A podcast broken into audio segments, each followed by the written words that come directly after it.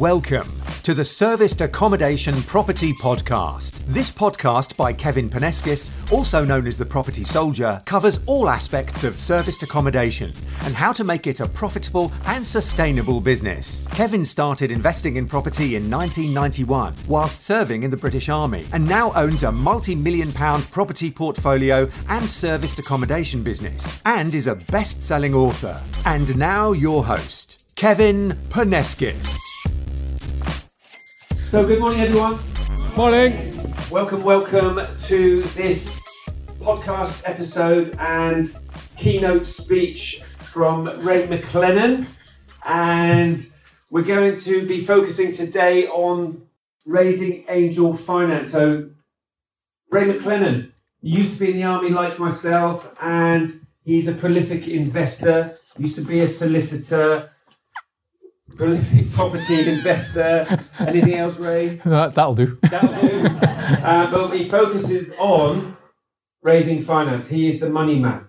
Okay, so get, get your questions ready. Ray's got a presentation for you, and then we'll be inviting questions from Ray very shortly. So, without any further ado, let's introduce Ray McLennan. Good morning, good morning. Okay. Um, as Kevin so eloquently put it, I was in the in the Royal Corps of Transport, and we were always on time. You said, be here for 10, ready for 10, we're ready for 10, ready to go. And what I want to talk about now is raising angel finance for your serviced accommodation. I suppose let's just crack on with it because we don't have much time. All right, most common complaints. Would that be fair? Getting funding, a surveyor who understands, and refinancing. And then anytime I asked anyone else, it was always just, well, actually, it's one, two, or three.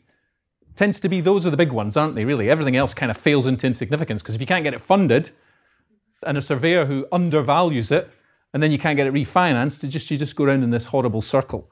And I know this because I know this from bitter experience, because I do have SA units, which I'll show you later on as well. So, as well as being involved in, in raising finance, I've been out there looking for projects. And the projects I was looking for, so about three years ago, yeah, probably about three years ago, I thought service accommodation, this is the way to go. This is going to be it. Now, I'm from Edinburgh, as you can probably tell by my accent, is uh, north of the border. So I'm from Edinburgh, and in Ed- Edinburgh, as you may not, may or may not know, is the second best place apparently for service accommodation in the UK. Did you know that? No. Yeah, some you, yep, some know. Okay, first being London, right? And then Edinburgh next, because Edinburgh has the International Festival, um, but there's also a lot going on in Edinburgh, a hell of a lot going on. It's a very vibrant city. And a lot of people realise quite quickly that, you know, ooh, this service accommodation thing is actually not too bad.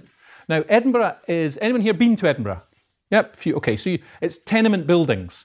Now, I was talking to someone in the community and they were, what's a tenement? What is a tenement building? A tenement building is just a block of flats that was kind of built by the Victorians. They're brilliant, brilliant buildings. They're stone built buildings.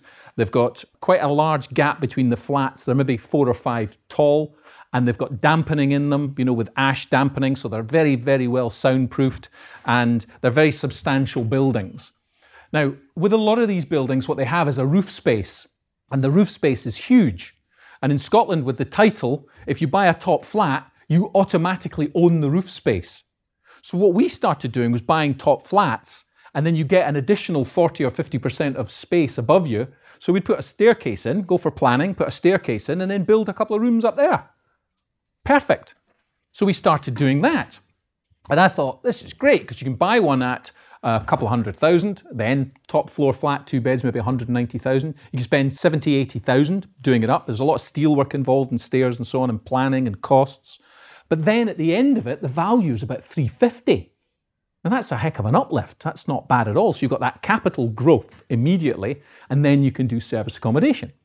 Anyway, right in the middle of one of these, huge article right across the, the local newspaper that the council were going to clamp down on service accommodation. There was just too many people doing it. There weren't enough flats to rent, and the, you know, what aboutery? Something should be done. And the council decided something was going to be done, and no one else was going to get permission to have service accommodation. So naturally, most entrepreneurs just went, yeah, okay, and ignored it. Okay? Eh? However, those were the ones who had not received any kind of education. I had been receiving serviced accommodation education, and I thought, no, Don't ignore it because it will only come and bite you later. Okay? So I spoke to the council. In fact, there is a if you go onto one of my Facebook pages, I don't know which one it's on, but in, if you're in Facebook, I don't think it's in the service accommodation bit, but in Facebook, there's a video of me going to the planning department. So I'm doing this, right, right here I am outside the planning department. I'm going in to have a word with them. Right? And I went in and had a word. And I said to them, well, look, what's, what are you going to do? What's going to happen over the course of the years? And of course, typical council, what did they say? We don't, right? we don't really know. But you're in charge of service accommodation. Yes, I am but you do, we don't know. We don't know what's happening. There's going to be some elections coming up, and a new guy that comes in might. Ch- basically, that's what he said. Now, I didn't record this because they wouldn't let me, but that was the gist of what they said. Anyway, I then spoke to an architect who was affiliated to the council, and he said, I think I know what's going to happen. They're going to say no more new units. They're going to refuse permission for anyone that wants to do it. Anyone that's doing it without permission, is going to be closed down or forced to close down. And then the only serviced apartment units they're going to have is if in a tenement block, it's either all or nothing. There might be nine or 12 flats in a stair, in a close as we call it. There might be nine or 10 flats. If there's one in there and it's serviced apartments, they get the slightest hint that there's anything wrong, like a stag party or something like that, they will close it down. And then it's either everyone in the building decides to be serviced apartments or no one at all. So I thought, right, okay, so instead of building top flats, we're going to have to buy, buy all the flats that become available. That's going to be impossible. So what should we do? We should start looking around for, I suppose, opportunities where we can have the whole building rather than going for one, for one, for one, for one. So that was the kind of approach I decided to take. And I'll show you an example uh, later on on how that and how that worked. But as it came to pass, so what we did was uh, with that unit, uh, instead of doing service accommodation, I thought, well, it'd be an HMO. Could rent it out as an HMO. That would be that would be fabulous. So I went to the council, did the whole planning for an HMO because it was very close to the university, stacked up well. Put in an application, and anyone here dealt with a council over applications for HMOs and that of it's tedious, isn't it? Yeah, horrendous. It's never simple. Nobody seems to know what's going on. You get conflicting evidence from here, there, and everywhere, and it just became a bit of a pain in the neck. But during that time, I got approached. The builder who was doing it said, Look, I've got somebody who wants to buy a flat for his kids in town. Would you sell it? And I jokingly said, Well, I would sell it, quoted a price. He went away, came back, he said, Okay, I'll pay the price. So I ended up selling it because it just, you know, administratively, all these hoops you have to jump, it just wasn't worth it. So I found out how to fund blocks without the rejection. That's a picture of me being rejected. Okay? Not a great fan of rejection, but that's a picture of me being rejected. So, if you've ever tried to go down the route doing it properly, okay, you will find that you will get this rejection word quite a bit. Are, are you experiencing that? Not really? Yes? Yeah? Okay. The feedback I'm getting is a lot of people saying to me, well, it's quite hard to get these funds because no one seems to understand them. Now, it is changing. A lot more funders out there are starting to get to grips with it. But their default position will always be no if they don't understand it. That's been my experience. Their default position is to say, to say no. But there are ones that will say yes, and there are ways of making them say yes. Okay, so I can show you how to fund it, and more importantly, to get the valuers on your side. Okay? And that is by finding valuers that understand this. And I will give you, it'll either go on the podcast or I'll give you later on a name and number of two independent valuers. One of them with Colliers, the other one was with Savills, but has since left to set up his own business because he's finding it a hell of a lot more profitable to focus on service accommodation and be self employed than it is to be with Savills. But he's, he's fully RICS qualified and he's on panels here, there, and everywhere, and all the rest of it. So um, let's have a look at some of the things that we do because it's all very well me standing here, but are we actually doing anything? Well, yes, we are. We've got there's a portfolio deal closed. That was a serviced apartment portfolio deal. We've got people there that can do 80% loan to value or 90% loan to cost if you decided that you wanted to build a block or you want to take over a block. And uh, there's a text message I got there following the end of due diligence. I've got three offers on your last deal. Which one do you want to do? Some deals that we've done already, there we are 6 million, 1.4, 1.65 finance and refurb, uh, and then some short term lending. So, you know, we think we can help. Now, when it says raising angel finance, it also means raising alternative funding. So RAF, Raising Angel Finance, Raising Alternative Funding. Sorry, Gary, with the RAF acronym, but, uh, but that's fine. That's okay. Okay.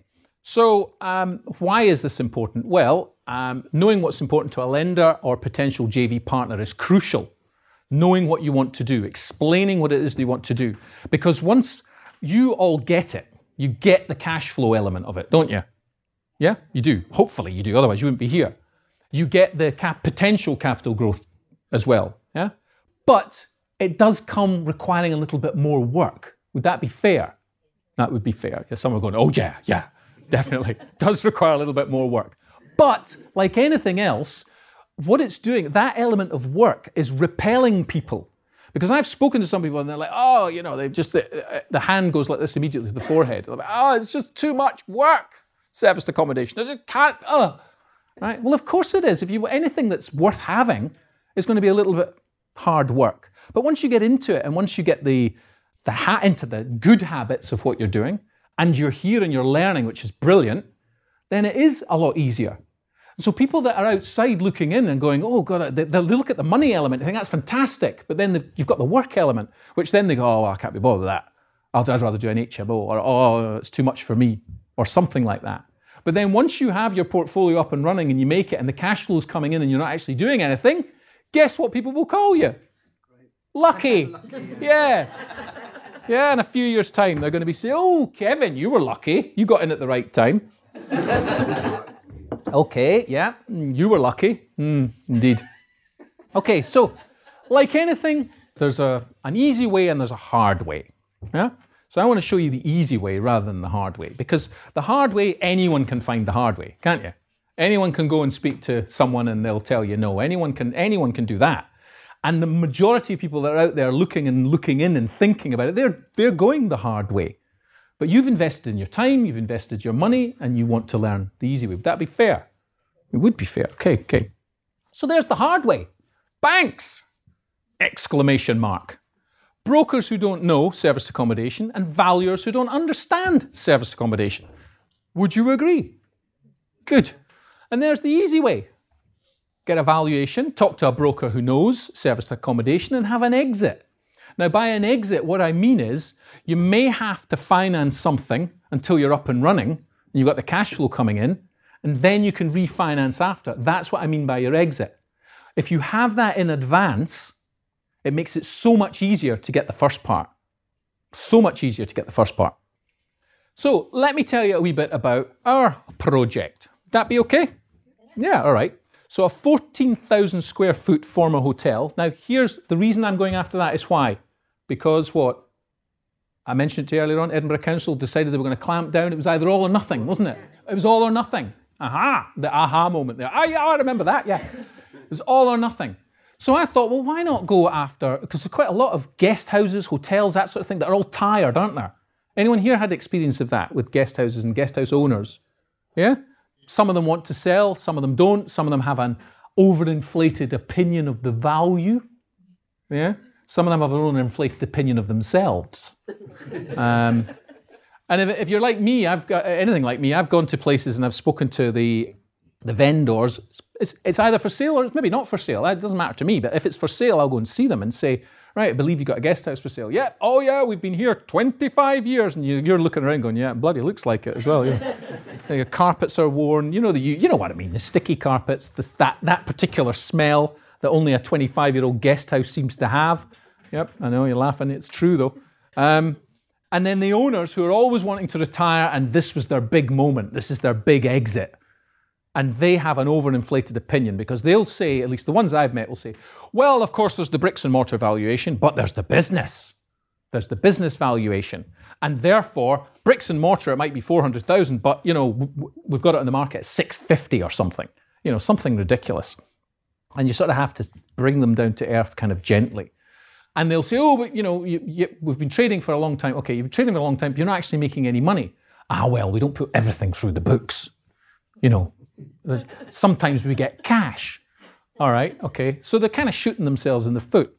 And there was one guest house owner I went to see, and I was talking with him, and I said, Look, your accounts don't stack up. I know, but it's a great business, a great cash business. I said, Right, okay.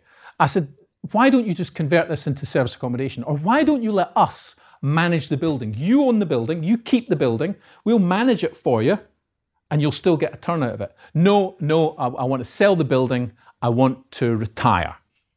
like, you're 55. He says, Yeah, but I want to retire, I want to cash in. So you're cashing in, you want to sell the building, and it's 500 grand you want. Yeah. I said, And what are you going to do with the 500,000? Well, that's my retirement. Right, 500 grand. You're 55. Uh huh. So, what are you going to? Are you going to invest that money? Yes, we're buying a bungalow. And how much are you buying the bungalow for? 350. Right. So 500,000. You're buying a bungalow for 350. What are you going to do with the money that's left? Well, we'll put it in the bank, but we're going on a holiday. We've, we've not been on a holiday for years because we've been working in this guest house. I said to him, right, this is about two years ago. I said, what's going to happen here is you're going to get a smack in the face of reality because that money is going to go quick. And I'll tell you why it's going to go quick because you've been in a guest house for 25 years. What happens in a guest house? People come to stay, right? They don't always go through booking.com or anything like that because these are old school, okay? People knock on the door, they come to the door. They'll say, Here's my money, there's my cash. He takes the cash, puts it in his pocket, maybe gives them a receipt. Then he'll go to Asda to get the bacon and eggs for the breakfast. And he'll spend 30, 40, 50 quid in Asda and he'll put the receipt through the books, but he may not have put the income through the books. Do you see what I mean? Yeah? And that guest house effectively became their ATM machine. They wouldn't have any cash, but they wouldn't go to the ATM machine because someone was coming that night and they were going to pay in cash.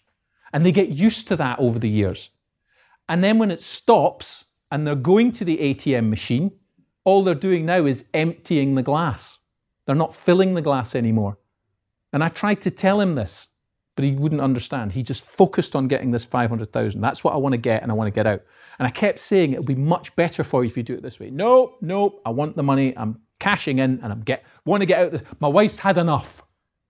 Yeah, you've probably heard that as well. Eh? Usually when I deal with the man, it's, it's the wife's had enough. She's fed up with this business, doesn't want to do it anymore, fed up with people walking through her house. And that's why she wants to get this, this house out there so that we can, we can be out there. Well, guess what happened? He sold. Yeah. I spoke to someone. We were in. Uh, this is in Edinburgh. We moved from Edinburgh down down here now. We're living sort of round about Peterborough now, and we were up there, and I met a friend of theirs, and I said, "How's it going?" I didn't need a crystal ball to know. Oh, they think they made the biggest mistake of their life. Do you know what that is? what is it? From Friends, isn't it? Think it's from Friends. They told you so dance. I was doing this to someone the other day. And he went, "What on earth are you doing?" I went, You "Do you not watch Friends then?" so for those in the podcast, I've got my hands out in front of me and I'm like moving, gyrating around. But anyway, but you know, there you go, and it's just sort of oh, oh. Anyway, so I thought, well, okay, we can't go down that route. The route we will go down then is because I can raise angel finance is to purchase something. So there we are, a 14,000 square foot formal hotel, 30 rooms, very tired. You know the type, you've probably seen them before, you know, railway hotel. You know the one, and it's got the working man's pub. And there's usually a bunch of guys standing outside, you know, giving it this and that, and, and they're away back in for their pint. And that's only midday or something, right?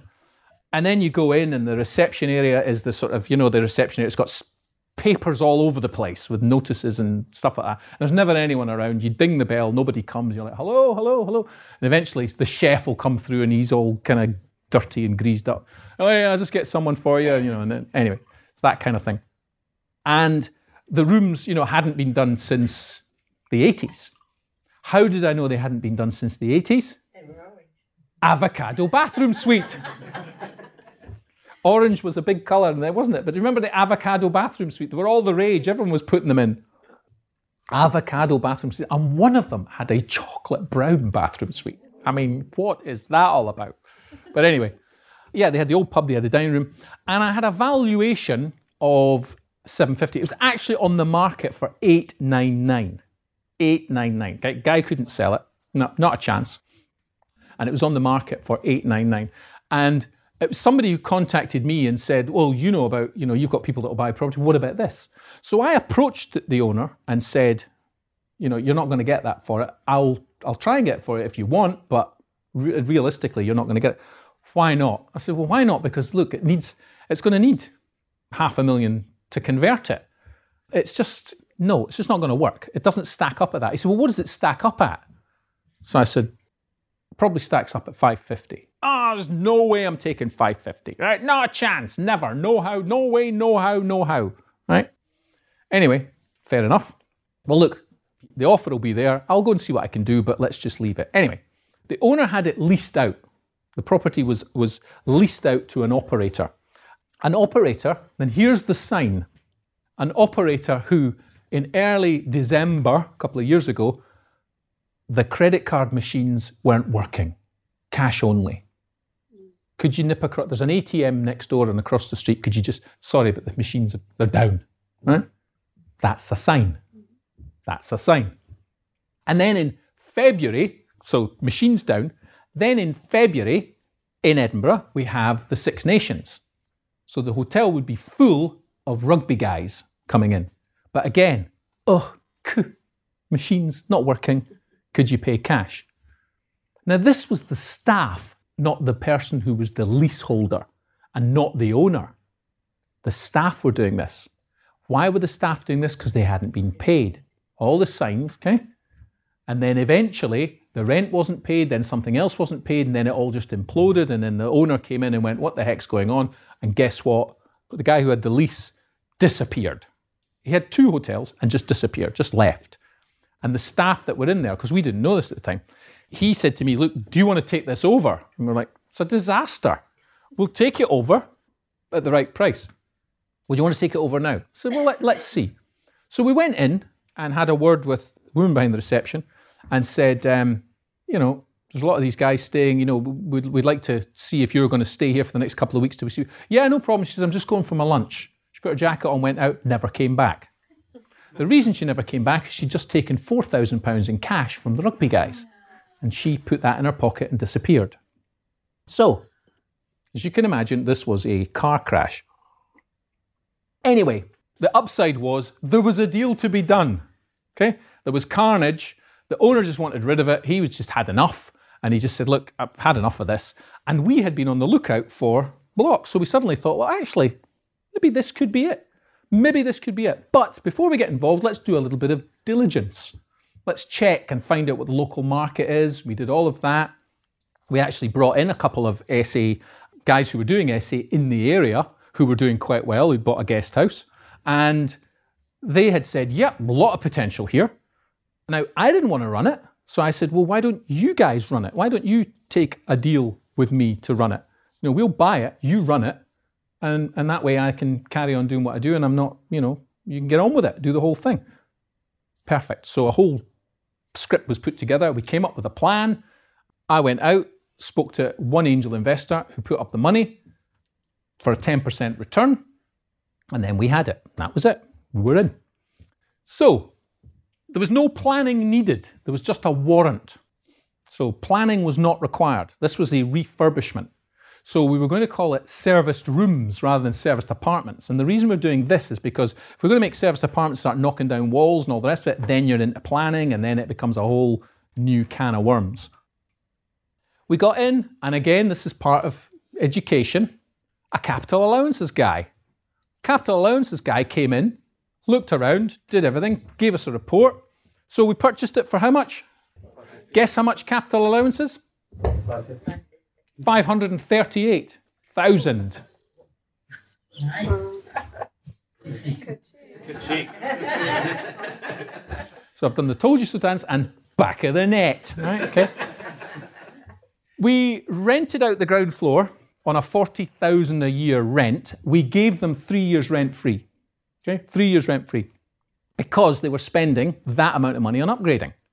Okay, now I don't think they quite spent that that much. That's what they told us they spent. And you can see it when you look around. I mean, there's a before and after. I mean, I do have a before and after picture that will come up from the outside, but internally, before and after, it was quite a difference. It was a wow, this is great. That restaurant is now doing 14,000 a week. So it's doing okay. And uh, we then got a quote of 750,000 to refurbish the building. Okay. To re- now I'm talking here as if this is all done and dusted. It's not. We're right in the word done and dusted. Yeah right in the middle of it all. So, in order to make this work and make this stack up, to get an exit because we kind of did things round the wrong way here. Okay. I didn't really go for what I've said to you, do all this. I didn't do that. I've learned from that mistake. Mistake. But we didn't really do it that way. So the valuation we had was how much? Some people are listening. Good. Okay. 750, the valuation from a RICS valuer who specializes in hotels and that sort of thing. Okay. So we're going to spend 750 doing it up. So 750 plus 550 plus fees, etc., etc. So about 1.5, right? About 1.5. So the valuation we needed would be what? What would be a great valuation? Two. Two, right? Two, something like that would be quite good. I thought, well, that would be good. We had the figures in because we're talking about 30 odd rooms. Okay, what's the figures for that? Well, you do the math, as they say in America. Quite good. Okay, the occupancy level in the areas, quite good. So we had a, a brilliant, middle, and then not so good. So I think we had 80% occupancy, 70% occupancy, and 50, something like that. Okay. And if it stacked up at 50, that was great. And it did stack up at 50. So I looked around for um, someone to value this and found uh, a guy who was a, who is a valuer. That's what he does. He values serviced accommodations. He understands the market. So I said to him, I want you to give us a valuation on that. No problem. RICS valuation, absolutely fine. That's great. I said, Look, I've got figures here. And he went, Put it away, put it away. Don't want to look at the figures. Put it away. I'll do my own figures. I said, Why? He said, Because these guys who want to do service accommodation for you, he said, they will inflate the figures. They'll inflate them to make it look good because they want to get you to give them the job. And they're going to see how competent they are and how they can utilize Airbnb and Booking.com and all the sites. He said, So put it away. I'm going to do this myself. I'm doing my own diligence. I said, That's fine. You do that. That's great. So without trying to influence him in any way, shape, or form, because I thought to myself, just looking at it, it stacks up at 2, 2.2. So if we get 2, 2.2, job's a good one. Okay? So he went away for a couple of weeks and came back. He had lots of questions, and then he went away and he come back and back and back, asked to see uh, you know all the bits and pieces. We created a Dropbox folder for him, gave him all the information, and then said, and he wanted paid up front, yeah, because he hadn't dealt with us before, but that's fair enough. Fees up front, all the rest of it. Um, who'd like to see the valuation? Yeah. Anybody have any ideas what it might be? Right.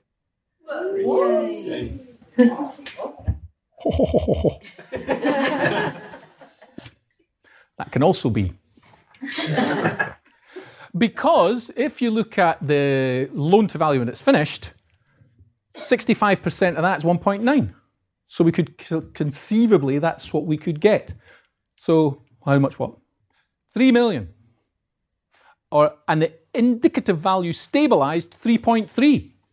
Now, what he means by that is after six months trading. Now, he did all his own figures. Okay? We did not influence him in any way, shape, or form, and, I, and I'm quite happy for that actually. But his figures came out better than the guys who were wanting to do the gig. And he's an expert in that area and knows all about it, looked at the percentages, all the rest of it, came up with the figures, um, and we just let him get on with it. So, the life of a service accommodation person is very like the life of an entrepreneur, isn't it? Well, you are. Are you all entrepreneurs? Yeah, you are. Entrepreneur. That word entrepreneur is even interesting. My dad was a businessman. He did business. There are no businessmen anymore. They seem to be entrepreneurs. I mean, I don't know. What's the French word for entrepreneur? businessman. businessman. My dad was a businessman. He was involved in hotels and pubs and cafes and ice cream vans and all sorts of things and property development and that sort of thing. He was very much self employed his whole life. But when you asked him what he did, he said, I'm a businessman. I do business. But now it's entrepreneur because it sounds more windswept and interesting. But all it is is business, isn't it, really? It's just, you know, it's business. And the business happens to be the business of service accommodation. Fair enough. But the life of an entrepreneur is like this and you probably experience exactly the same. Yep.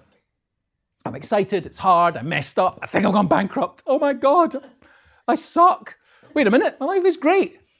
And that is pretty much any project I've ever been involved in, and I'm still involved in, all seem to follow that pattern, mentally anyway.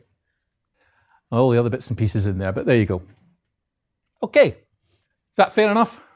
Yeah, that, ain't that the truth? Ain't that the truth? Right, okay. So, who is lending? Let's look at some of the people that are lending. Now, you don't need to take a note of this because this changes. Okay, I'll show you a list of people that do these things, but it does change from time to time.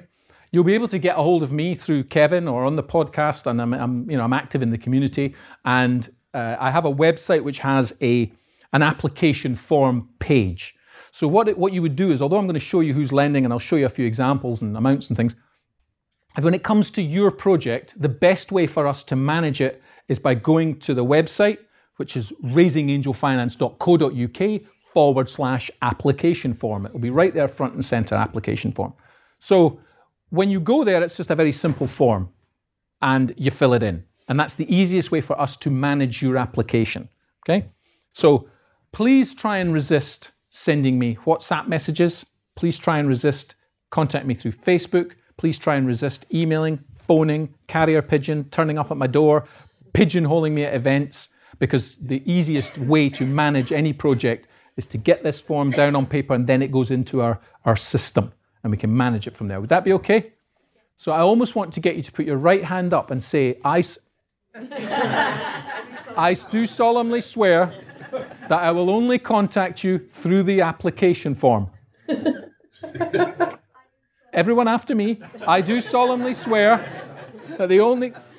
Don't shake your head. You're going, no, you go, I'm not doing that. That the only way I will contact you will be through the application form. Is that understood? Yes. Thank you. Okay. But there'll be still one or two who will decide that you're a special case and this is a special project and it's not like any of the others. It has to be done this way. So, who is lending? Right. So, we deal with a lot of people. So, it's, it's, raising angel finance is also raising alternative funding. Now, if you listen to the podcast, did I tell you I had a podcast?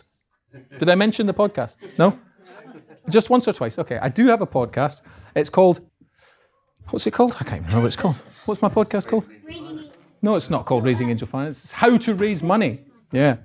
How to raise money, you can get it on uh, Apple iTunes, Stitcher, all the rest of it. You can see, you know, if you just go How to Raise Money podcast, don't search under my name, okay? Because for some reason they don't come up under my name yet. I'm not as big and windswept and famous as any of the others, but I do a podcast with Nigel Best, okay? And we've got five star reviews right across the board, which I'm very, very happy with. And we started the podcast in April. We're now at about, well, we've got 50 episodes, but about 34, 35 are actually live. The rest are kind of in the bank. They get released once a week, and then there's bonus sessions that get released and so on. And yeah, it's just all sorts of information in there about raising finance and so on. Because raising finance and from individuals or from lenders, it ebbs and flows. Like all of us, their bank accounts are full and then they're empty they get money in and then they, they want to get it straight out again. They want it to be working for them all the time. So I have investors who, you know, you might, I might speak to someone on a Monday and he says, I've got a million quid, I want to get it out. I want 10%, I've got a million pounds, get me something. I can phone him on the Wednesday and say, I've got something for you, and he's like, oh, spent it, it's gone. Okay? Likewise, I can phone him on the Thursday and he'll say, I've got another bunch of money or whatever. So it's always ebbing and flowing, and lenders are the same. Now, what lenders are doing is they go out to the wholesale market to borrow money. So they will go out to the wholesale market to borrow maybe 200 million, 250 million at 2 or 3%. And then they want to try and get that out as quickly as they possibly can. Okay? So once that, that has gone out or has been pledged, they have no more money until they get the next tranche in. Now, anyone here heard of the funding circle? Yeah, Funding Circle are a unicorn company. They're huge. But the Funding Circle, a couple of years ago, were very heavily active in property, and then suddenly they stopped doing property.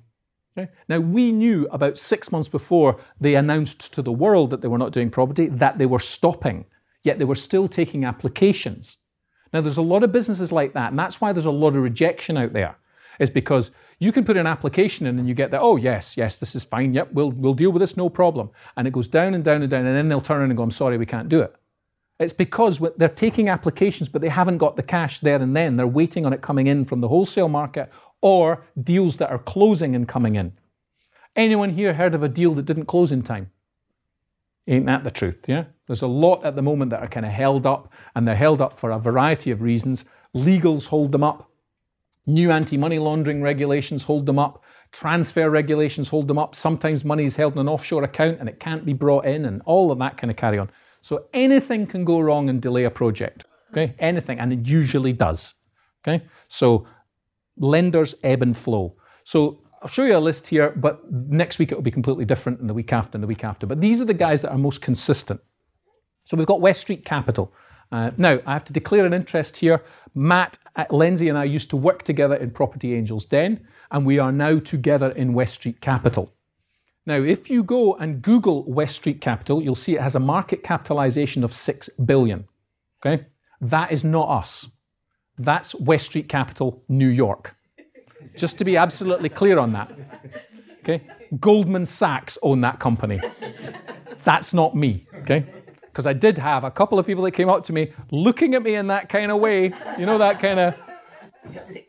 You, you, you never told us. And I was like, yeah, punching me. And I'm like, genuinely, it took about 20 minutes to actually find out because you know what this money's like. You know, people don't want to talk about it. And of course, they were like, oh, you kept that quiet. And I'm like, what is it? I've kept quiet. Oh, don't be silly, you know. And we had this kind of dance around the handbags of this. And I'm like, what is it? What do you think I've got? Well, look, you've got a capitalize. I went, what? Much as I was delighted, that is not me. So to make that absolutely clear, okay? Now, the one thing about, you've probably heard the whole thing about uh, Uber, Airbnb, Facebook, Twitter, okay? Uber doesn't have any taxis. Airbnb doesn't own any property. Facebook doesn't do any content, okay? We don't have any money. okay? Be absolutely clear on that. We do not have any money. It is not my money I will be lending. It's OPM who want OPT. Other people's time. That's it. They want to sit back, lend money, and they want you to do all the work. And they'll charge you for the privilege. Okay? That's what they want to do. So Matt and I will facilitate that in the best way that we can. Is that absolutely clear? Yeah? Because again, I do get people who contact me and think it's my money and it's my decision. And like, well, why? What's wrong with us? Don't you like us? And I'm like, it's nothing to do with you. It's not my money. Oh, but I thought, you know, well, doesn't matter what you thought, right?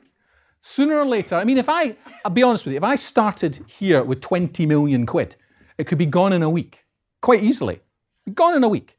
Be out there working in a week.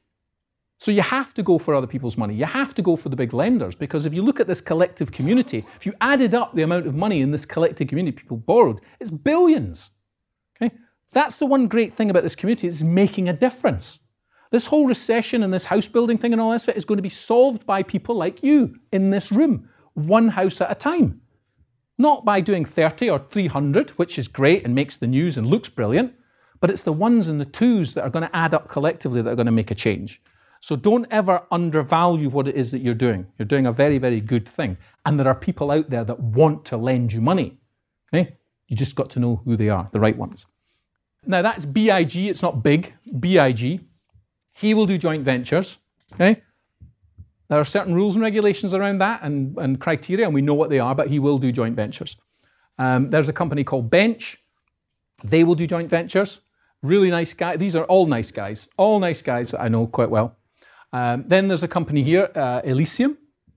They can do in some cases 100%, but generally they'll always look for at least 10%. If you can get 10% from somewhere, they will do it. If you can't get 10%, I have other guys who can probably step in. But then it starts to get a little bit expensive when you start to do the funding stack. Okay? So you might be able to hear people say borrowing money at 3%, 4%. Okay, that might be 60%. Well, what about the other 40? What if you haven't got any money? That's when it starts to get a little bit pricier. So you may get 60% of the money at 4%, and then you might get another 30% of the money at 8%, but that 10% of the money might cost you 15%. Okay? Very, very important that you understand that. And then there, there are pension funds out there. You've probably all heard of SSAS funds, have you? Yeah? You all aware of the difference between a SSAS and a SIPP? Good. You should also be out there looking for your own JV partners. I'm sure you've been told that. I'm sure that's been drilled into you. Go and speak to people, let them know what you're doing, you know, make them aware because those personal relationships are the thing that will make a difference. Okay? And one of the brilliant sources of income is if you go to people and say, uh, Do you have a pension? And they're like, Oh, I'm not quite sure if I do or don't. Well, go find out if you have a pension and find out what the transfer value is. What is the transfer value of your pension? And they'll look at you and go, I have no idea. Now, I've lost count of the number of people that I've asked this question to, and they've gone off and they've come back with that. Oh my God, OMG, I've got 900 grand in my pension, the transfer value, or 1.2 or 600,000 or 300,000 or whatever it is. Now, some people might say, well, that's not enough, but you can get together with other people that have a SSAS and you can create a pool that can be managed by a trustee. And that's a very, very good, cheap way of raising money. We had a guy came to us looking for, in fact, it was 900,000 for a property project he wanted to do. As part of the sort of checklist, I'll always say, well, how much money have you got? It's like, well, I haven't got any. i have paid fees, I've paid this, that, next thing, but I don't really have anything to put into it. Have you got a pension? Mm, I think so. Go away and find out the transfer value. Came back, 1.2 million. He was an engineer, worked in the oil industry. 1.2 million. Now, it took about three months to get this through, but he changed it into a SSAS. It got trustees involved, which is fine as you, as you can do, paid fees, four or 5,000, I think it was. But then he loaned his company. He's a sole director shareholder of a company over here. His pension over here lends that company 900,000 at 2% a year. Didn't need us. So we will always try and look for that, you know, that angle Rather than me saying to you, well, actually, yeah, okay, here's a deal, and then you know you pay me a fee or you pay us a fee. Well, you know, we try and look and see, well, what's best for you rather than the other way around. Now, talking of fees, we charge a fee of 2%. So for any amount of money that's raised for you, it's 2%. Now, if there's a broker involved and he charges a fee as well, we don't add that on top. We would split that with the broker. Okay, so you'll only ever pay a 2% fee. He might get half, I might get half, or however we split it up is entirely up to us. But you know, you're not going to be overcharged for it. And that is our fee for doing this kind of work.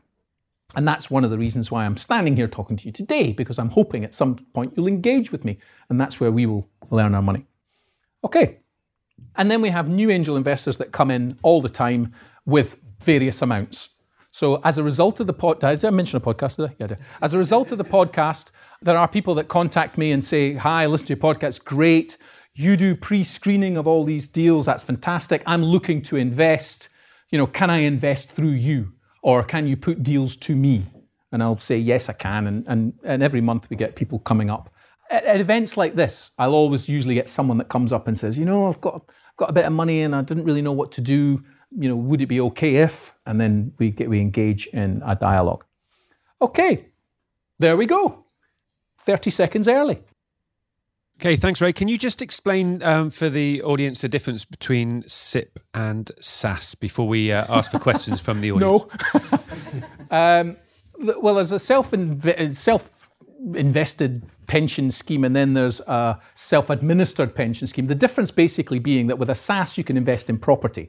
Ideally, commercial property. You can do residential, and you can invest in companies that do residential property.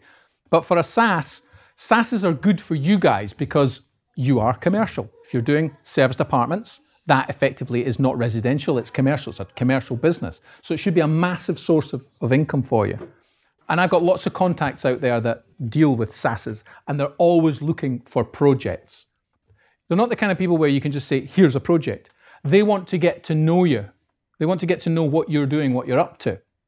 Now, on that point, actually, that's a very good thing I didn't mention when it came to banks is don't underestimate the banks as a source of income because they are dead keen to get back into the game. They're keen to be seen to be getting back into the game, but the challenge they've got is with know your client. So if you just turn up at a bank and go, Hi, I want to borrow money, they'll say no. Even if you had an account with them for 20 years, they'll say no. But if you inform them of what you're doing, and if you send them information, find out who your development manager is, find out his name, pester him and send him stuff. Say, I'm looking at doing this, I'm looking at doing that, or I'm doing this, or I'm doing that, and send him information. Get to the point where he tells you to stop sending him stuff. Okay? then you know you're on the right track. And then keep sending him stuff. Because what will happen with the banks is very interesting, is the manager in the bank will be getting all your stuff. He'll be putting it into a folder and that'll be building up a profile of you. And they'll be seeing that you're active. No one else will be doing this, okay? Because you'll stand out. Then the regional manager will come to the branch and say, right, we've got a couple hundred million to invest. Get out there and find some clients that want to borrow money. You'll be at the top of his list or on his top 10 anyway. And I've had people now that say, God, you won't believe this stuff works. I'll be interviewing some of them on the podcast. This stuff works. The bank actually called me up and asked if I wanted to borrow any money. Well, of course I do. Well, I don't, but I'm bloody going to find something, you know, because the rates are 4% or 3.5 or something, you know. Um, and that's a great source of income. Because if you can come to me and say, I've got 60% of the money from a bank at 3%, what does that say to an angel investor? He's over here and he's going, okay, well, if the bank said yes, the bank have done what? They've done their due diligence. The bank know you. That's tick, tick, tick, tick, tick. So you just need the top up from me. Excellent. Whereas if you go the other way around and then say, well, we need some money from you and then we'll go out and get it, then they're not so keen. It's just easier to do it the other way around, if that makes sense. Okay. Fantastic. Do we have any questions? Hi Ray, I'm Kev. Hello. Um, I think we've actually spoken before. I'm interested in just knowing on the other side of the coin about the investor. Any sort of wise tips from an expert like you? Just that you, everyone knows looking at you with a different eye, I haven't got a billions. especially the ladies. um, so, rephrase your question. Sorry, I'm being Yeah, flippant. sorry. Well, you got um, you say podcasts. I know Yeah. how to raise money. Okay. If you were doing one, or you're going to do one, that would be like how to invest money properly or wisely. The Yes. sort of tips or things Ah, that right, go okay. through with Okay. contracts. Um, thank you, Kevin. You've clearly not listened to our podcast because there, there are some episodes in there. There's a couple of episodes on investing, but yes, we're doing a, a series actually aimed at investors. So, uh, whilst the, the whole podcast series probably looks a bit haphazard and hasn't been thought out, there is a bit of planning gone into it. We've got a number of podcasts covering uh, uh, covering specific topics. So there's one now, uh, the, the ones next up are covering uh, pitching and asking for the money. And then there's another series that are coming up that are going to be specifically aimed at angel investors and investors. And here's here's what you do and here's where you go and so on. There is a, a website called uh, becomeanangel.com. And becomeanangel.com will basically show you uh, where you can attend or lenders can attend angel masterclasses. So this could be important to you if you find someone that's got a bit of money and they, you know, th- there will be people out there that say, look, I've got a hundred thousand, I don't really know what I'm doing. Then a good, a good bit of advice is to point them in the direction of angel masterclasses. Now, we used to call them angel training, but they wouldn't turn up. As soon as we called it a masterclass, they were all there. And what a masterclass is, is it's made up of probably 30 people in a room that are angel investors. Some of them are quite prolific, and some of them are first timers. And the masterclass might be around the subject of enterprise investment scheme or investing in property or doing due diligence or any number of subjects. And the aim is to educate angel investors in the changes in the law and what's happening, but also new investors that come in get a chance to speak to people that have that are further down the road than they are. And it usually involves a presentation by a, an accountant, a lawyer on a specific subject, and then a couple of angels get up and talk about their wins and their failures. They talk about their successes and they also talk about what went wrong. But they'll always say, "This went wrong, but here's what I learned." And then they will do Q&A in the room and first-time investors get to ask them questions as well. So that's a good route to go down. And most of that is done in London. So if you go to, for example, angelsden.com events, you'll see angel masterclasses in there. London Angel Club have events. Angel networks have events, and the events are nearly always around investors learning more. So we'll be doing a series on that and getting a few people in to do on that. All right. Does that answer the question, Kevin? Thank you. Okay. Hello. Hi. Hi, Ray. Hello. So for, for those of us starting off, it makes sense to um, start off thinking about rent to SA rather than looking to finance a, a buy for SA purposes, just to get the whole SA idea under under under your belt. Uh, is it easier to start off just rent? I'm not sure about that. Can you rephrase the question? Are you saying is it easier to do a rent to rent or buy? Is So, that so I think um, just because I've been speaking to Sav um, right, okay. in terms of there could be raising money to do rent to SA because there's still an outlay for Yeah. that. There's still um, deposits and rent and furniture costs and all of those things. And then also, what about doing rent to SA, building up your track record because you're operating through a limited company, and then Yeah. are the banks more willing to lend as a result of that? Uh, yes, if you do need money, small amounts of money, that's a good way to start. I mean, angel investors will, uh, or or you can get. There are companies out there that will do up to 150,000 unsecured. I mean, you can get 20 or 30 grand unsecured pretty quickly. if you have a trade, well, a trading business, if you're starting a business, for example, um, there's even a government loan scheme to help you start a business. And if you submit a business plan to them and tell them what it is you want to do, uh, and again, I've got links to all of this on, on my various websites, and declare an interest here. I think if you click on that link and they, and they give you a loan, they pay me 50 quid or something. Um, but it's, it's really there to, to let people know about it rather than to, to make money out of it. Um, but they will lend money up to £25,000 at 6%. And then there are other companies out there um, who contacted me, contact me all the time. And in fact, I think I even got a letter this morning from one such company because they get in touch with me all the time. Yeah, 10 to 150,000 unsecured business loans, one to five years, rates as low as 3.84, no early repayment, rapid decision. I mean, I get these things all the time, you know, that, that keep coming in. So that may be a useful source because you're building up your credit rating if you if you want as well. If you go to private individuals, you can go to private individuals, borrow maybe 20,000 to do the furniture, for example. And then when you pay them back, you're starting to build up a bit of a, you know, bit of a track record with them. That's a good way to go. Uh, but you can get furniture on leasing. You know, I mean, we're we're doing this. That's 36 rooms. Uh, I think it's 84,000 pounds in furniture and fittings which is going to cost us three three and a half thousand a month. So we're not outlaying that eighty four thousand. We didn't need, to, you know, there's no point borrowing that when you can get it on leasing. And there's a few companies that do that, aren't there? I'm sure you've identified a few of them. I don't know who we are using, can't remember. Eh, anyway, there are companies out there that do that, where they'll they'll fund. Basically, what they've said is, if you take a building up and shake it, anything that falls out, they can fund. So all the furniture, all the bits and pieces, and all that, so that's all coming. And then they, the stagers come and do it for you. So when we're finished with this, we've got property stagers coming in, van loads of stuff. They'll furnish everything. They did this for me in that flat in Edinburgh. They came along, they put the beds out, the curtains up, the pillows, knives and forks, spoons. You know, every, it was ready to walk in. They got the keys at 9 a.m. By three in the afternoon, it was ready to, to rent out. And they took all the, all the rubbish away and everything. And I think for a four bedroom flat, that was £2,300, something like that. Yeah, something like that from memory. Don't quote me, but I could find out. So you know, there's there's lots of ways of doing it, but to do rent to rent is good in the sense that you're not exposing yourself to too much borrowing and debt, and and if that's an issue for you, then you you know it's it's not one you have to confront. And it, yeah, it can build up your track record. I mean, our track record in SA is pretty much zero. We're bringing in a company to do it all. You know, I'm not doing it myself. But if you're doing one to one, you've got the option in Edinburgh. There's a thing called uh, Airsorted. You heard of them?